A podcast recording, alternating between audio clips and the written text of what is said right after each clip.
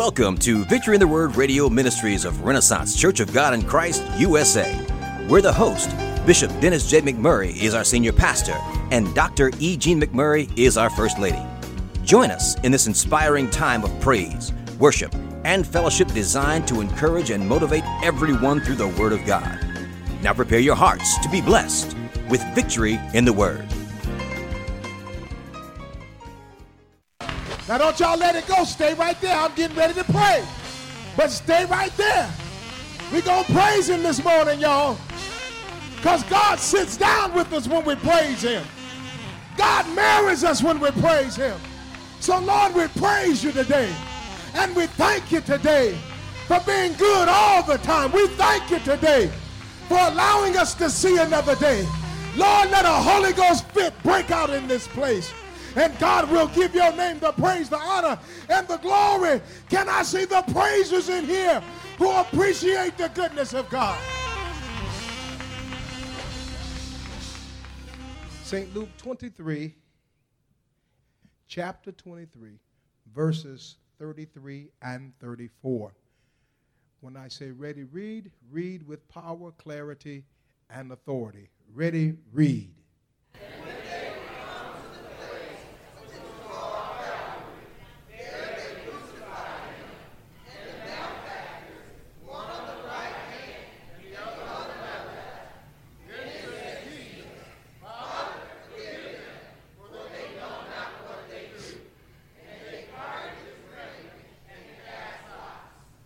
God bless you. You may be seated.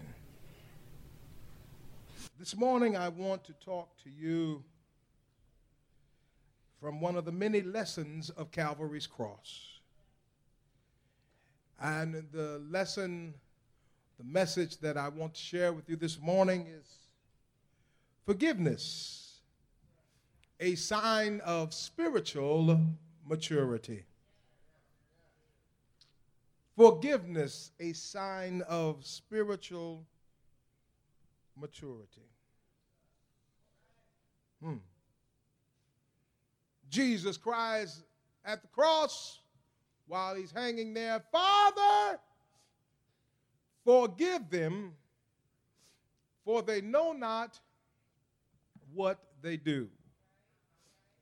In this case, Jesus had done nothing and found himself at a place that he didn't deserve to be, but it was part of the progress and the plan. There's two levels of forgiveness forgiveness when you've been foul and you need to get something right with somebody. That type of forgiveness, you need to get that right yourself. You know you've treated somebody in a way you should not have treated them, spoken to them in a way you should not have spoken or dealt with them in a way that you should not have dealt with them, then that's the kind of forgiveness where you need to handle that business yourself. Bible talks about how to do that, and I won't spend a lot of time on that, but it says you go to the person yourself. If they'll accept your forgiveness, then fine. If not, then you take someone with you. Then if that doesn't work, then you know you've done your part. That's not the kind of forgiveness that I want to deal with today. The level of forgiveness I want to deal with this morning is that kind of forgiveness when you know you've done nothing. And you know people have, anybody ever been treated badly because you've done absolute, matter of fact, you've been pretty good. With that kind of forgiveness, it takes God to work it out. Because if I haven't done anything to Brother Tony, there's no need for me going to Brother Tony asking Brother Tony to forgive me because I've done nothing to him. However, as a mature believer, I must ask God forgive Tony, for he knows not what he has done to me. And not only does he not realize what he has done, he don't realize who he's done it to. So Lord, I want to make sure that from my perspective, if he gets gat, it ain't because I've asked you to deal with him differently. And so that's where we're at today, where God is having us as he prepares to be God in a way that many of us have never seen before in our lives. God wants to make sure that our record is clean and our mindset is properly positioned for him to be God all the way in our lives. Does anybody want God to be God all the way in your life?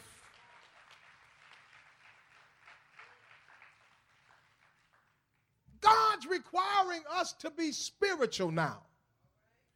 John chapter 4 speaks to us and he says, talks about they those who worship the Lord must worship him in spirit and in truth. That chapter also calls for what is known as the true worshiper. God is requiring, my brothers and sisters, that we have a level of spiritual maturity like we've never had before.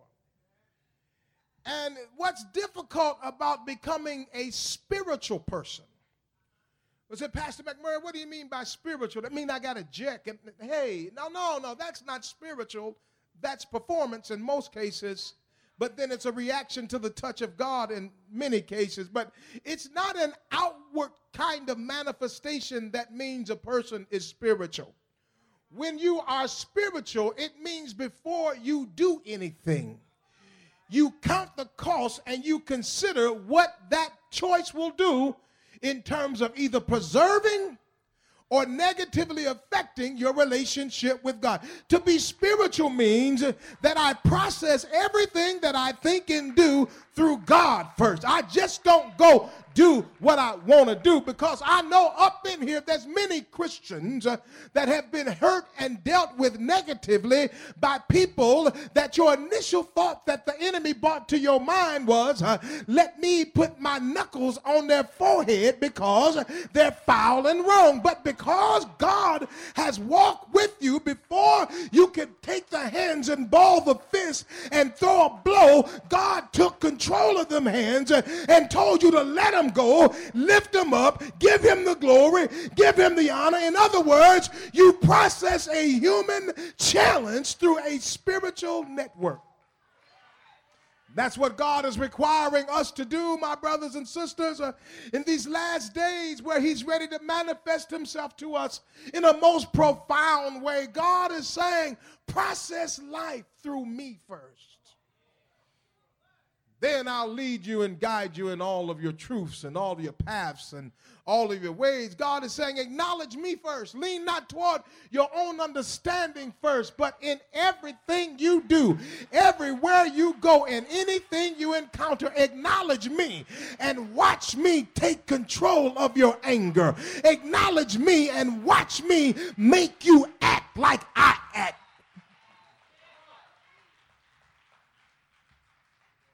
But it's so difficult because what most of us, because most of what we faced is a human challenge.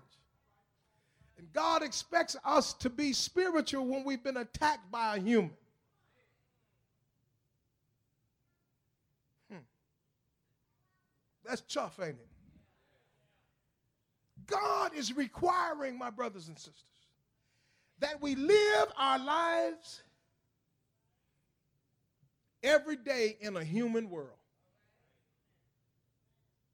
But he requires our actions and our attitudes toward that human world to be spiritual. Lord, they're foul. So be spiritual. Lord, I need to get at them. Okay, but be spiritual. Lord, I want to go off. You can't. Be spiritual. In other words, before you act, God wants you to process that emotional action through Him first, through the Spirit first. And you can do it.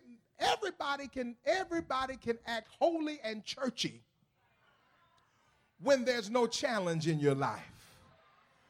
When the cupboards and the refrigerator are full, your bank account is good, and all the kids getting A's and B's, and your spouse is treating you wonderful. Or anybody can say, Have you tried Jesus?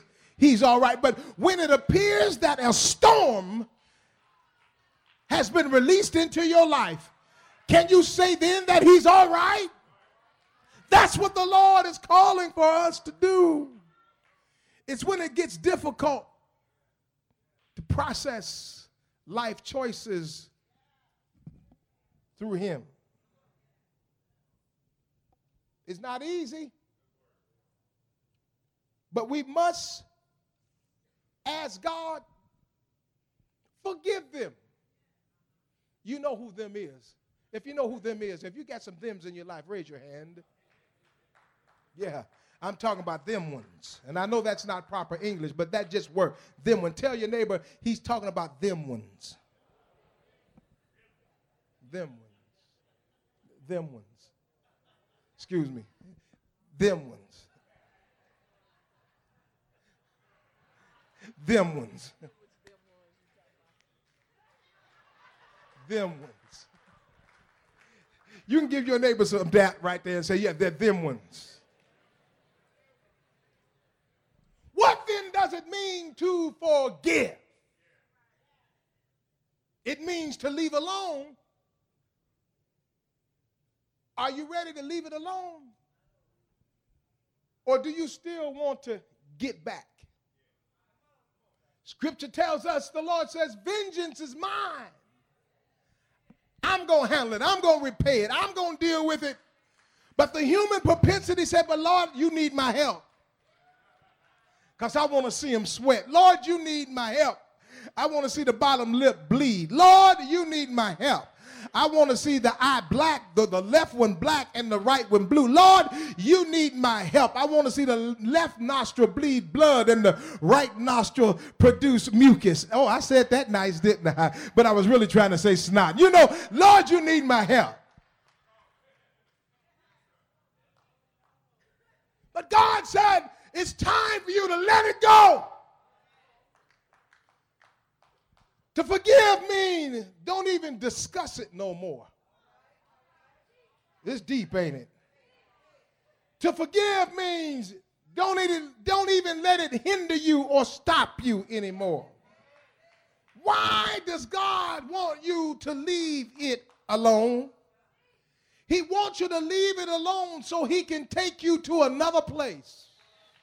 He wants you to leave it alone so he can bring you closer to him.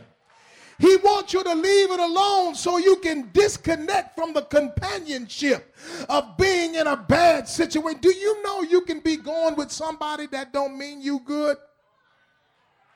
Do you know you can be in companionship and relation? Well, more so in relationship with somebody that hates your guts. Can I tell you something about a relationship that ain't hardly no good for you, but you still holding on to that relationship? You know you can't stand them, and you know they can't. Well, no, you trying to get over them but you know they can't stand you. You know they lied. You know they've hurt you. You know that they've damaged you. And you're to the point where you can't let them go either because you're thinking too much about what they have done and what they have said. And regardless of if you're dealing with them every day or just see them every six months, the fact that you're carrying them in your mind, the fact that you're carrying in the heart, whatever has been done has been done, baby. God didn't bless you to break loose. God has has blessed you to move on. God has blessed you to have the victory. Walk in the victory and leave them alone. Don't be trying to wish nothing bad on nobody. Why waste your time wishing something bad on somebody that don't mean nothing to you anyhow?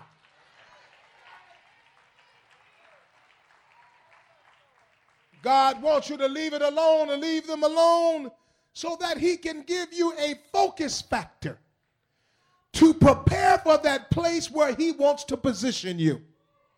And God can't put somebody where he wants to put them. If their heart and their mind is all the way back in the day. You know, back in the day, when whatever happened, happened back in the day. God wants to bring you out of the day, move you into a new day, and prepare you for your next day. And something as simple as forgiving somebody is could be the element that allows God to take you not to a new level, but to a new dimension. With all the pain you've been through, a new level isn't a high enough of a promotion. You deserve to go to a new dimension. Uh, you've been holding your peace. It's time for a new dimension, new life experiences, new level of blessings, new level of breakthrough. God wants you to enjoy Him like you've never enjoyed him. God wants you to be where he's been waiting for you to get for a long time. Are you willing to forgive? But, Pastor, you don't know. Pastor, you don't know my life. Pastor, you don't know what that man did to me. Pastor, you don't know what that woman did to me. You don't know what they did to me. You don't know what you don't you don't you I don't know. And I don't want to know. But I am going to give you a snapshot into somebody's life that he has allowed me to know. And if he can do it, you can do it. Jesus was a good man. All he wanted to do was help people renew their relationship with God the Father. He gave up his glory in heaven, dwelt amongst us for 33 years. The last three years of his life were his ministry years. He healed like nobody had never healed before. He performed miracles like nobody had ever seen before. Other people performed tricks, he performed miracles. He gave life and spoke life that changed men's and women's lives. And because he was doing it the God kind of way, people hated him. Can I tell you something? Because you choose to live your life the God kind of way, people are going to hate you. Especially if you used to live your life the devil kind of way. Now that the Lord then cleaned your mind and cleaned your attitude, you would think everybody would be happy that I ain't scandalous like I used to be. I won't ask for scandalous people, but I think I'm looking at some former scandalizers. Some of y'all was violent up in here.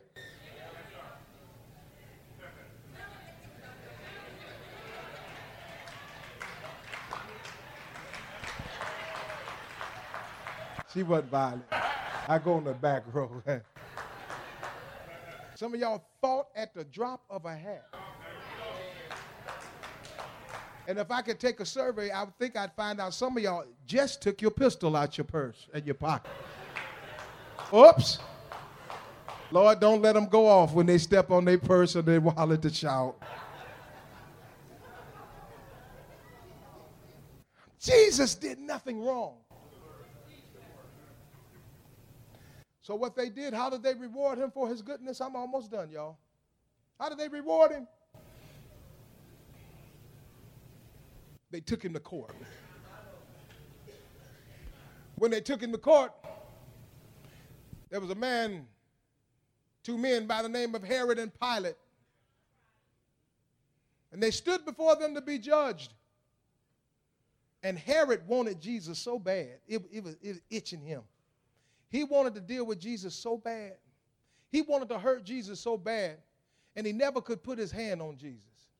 And so here now, some 33 years, he's finally able to get his hands on Jesus. He had been haunting Jesus before he born into this world. And finally he gets the chance. Some of y'all have had some people in your life that's been haunting you all your life. You don't know why. Why you don't like me? Why why you want to hurt me? Why do you have a thing against me? All your life you've watched them be nice to other people, but then when it comes to being nice to you, they all of a sudden turn evil and hate you. That's where Herod was. And Herod kind of found out I can't find nothing on him. So he turned him back over to Pilate, but Herod and Pilate had a conversation. And Herod and Pilate said, Oh, but we're going to find a way, some kind of way. I don't know how. Now, Herod hated Pilate, and Pilate hated Herod. You see where I'm going? And Herod hated Pilate, and Pilate hated Herod. But when they had Jesus back up against a wall, they got so happy that they thought they had cut him off and stopped him until the two of them who hated each other all their lives came together and became good friends because they finally found somebody that they hated together. What am I saying? You can find that in the 11th and 12th chapter of that 23rd verse, 23rd chapter of St. Luke. What am I saying? Your enemies will join forces. Your enemies will join forces when it looks like you ain't going no further. If they do nothing but to join forces to rejoice that you're going through the crucifixion of your life, they will join forces. Y'all, y'all enemies don't never supposed to come together. And these two enemies came together because it looked like they were going to finally defeat who they wanted to defeat. There's some people in your life, you know they can't stand each other, but you're at a point in life right now where it looks like you're not coming out. You're at a point in life right now when it looks like you've been nailed to the cross and your enemies are joining forces. Tried to prevent you from advancing in this life. And if indeed you find yourself at this point in life, I want to let you know today. We said often, and I think it fits right here but you've got to believe it regardless of what it looks like. And this is what I need you to believe that no weapon formed against you. Don't matter who didn't join forces. Doesn't matter who lying on you. Doesn't matter who. Oh, y'all. Can I? Can I? Can I talk to you for a minute? What they will do is go get reputable people. You know, I expect Ned the wino, if he lying, you know, he gonna lie. I expect Sally Sue to Sally Sewer to lie. But when people are reputable, and so you got to understand something about a, a manipulative liar who can't stand you. They can't stand you in your face. But then a manipulative liar will go and change clothes clothes and put on truth clothes and try to move into your centers of influence and try to tell people, oh, but you don't know the real them or you don't know them like I know them. And because they are so reputable, uh, the folks that they're telling the lie to uh, is going to believe it must be some truth because Mr. Tom Tom is a good man and uh, Miss Sally Sue is a good woman and I don't know know him, uh, but they know him. They've worked with him. They've talked with her. And so when it seems like the manipulators are advancing, and they're stopping you. You go here and find out, wait a minute, now last week you was my friend, but this week you you're going to do something greater than anybody has ever done it before. That's when it looks like they gang up on you and come after you in a way to try to stop you. But I'm here to let you know today your attitude and your motivation may not cannot be, Lord, I'm going to show them because that's what will happen. You'll begin to live and flow and function to show somebody you can't stop me. And if you're taking that attitude on, you've got the wrong attitude. Your attitude needs to be, Father, forgive them. for they know not what they do. Lord, help me today. Don't let nobody stop you. Y'all hear me in here? If you got the anointing on your life, you just got the anointing on your life. Y'all don't hear me. I mean, can I can I break it down? Folks sitting up in jail, y'all don't hear me, on their way to prison are just getting out mad at you because you didn't get caught and y'all was all doing the same thing. And they They can't understand why you didn't get caught. I'm trying to tell you why you didn't get caught. What God has for you, it is for you. And God has a way of even covering you in your foolishness. It's called grace.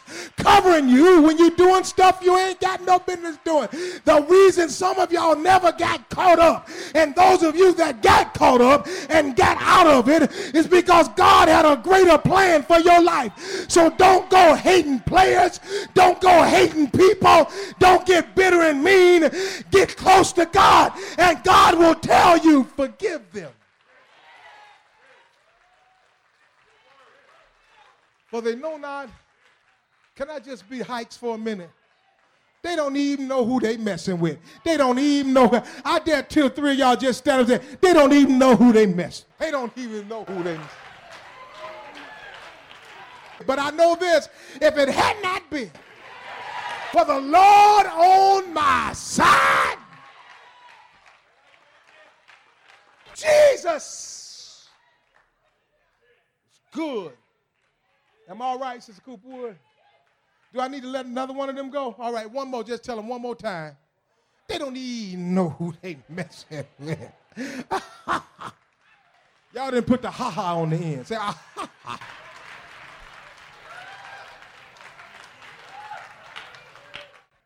So they grabbed Jesus.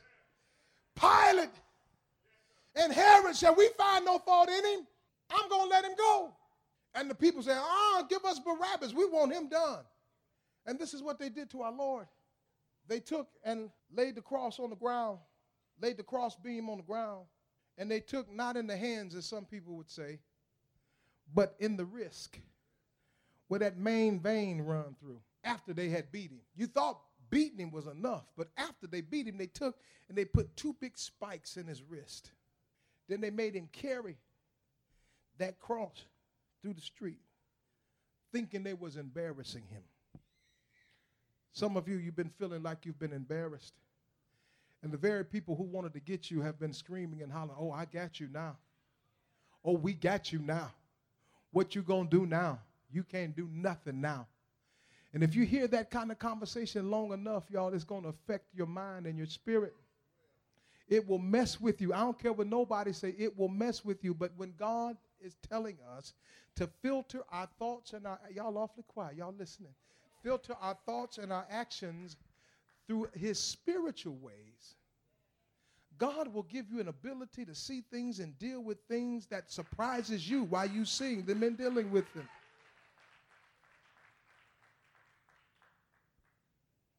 Then they took, nailed his feet to the cross. Then they took the cross and they stuck it in this hole in the ground. And there he hung. And the thing about crucifixion is your body pulls against itself. And it causes you to suffocate and not breathe. But then it cuts off the circulation, y'all don't hear me, in your body and so the circulation does not get to the vital organs in your body, so you can't breathe. You're in pain that you could never imagine. Jesus was bleeding profusely because they had beat him, not with just a leather whip, but a whip that was full of sharp glass and sharp metal. And they slit, so his body was, y'all, if you could see it, if you ever saw Passion of the Christ, that gives you an idea. His body was slit and cut and bleeding and blood, a headache. His lungs were filling up with blood and the pressure of hanging on that cross and hearing all the people talking in his ear saying he ain't this and we finally got him. What he gonna do now? If he's all that, save himself. And here is Jesus at a place where he's hurting more than he's ever hurt before in his life. People are laughing at him, people are ridiculing him. I ask you today, and I share with you today, that the ability to forgive is most difficult when society and people are the most wicked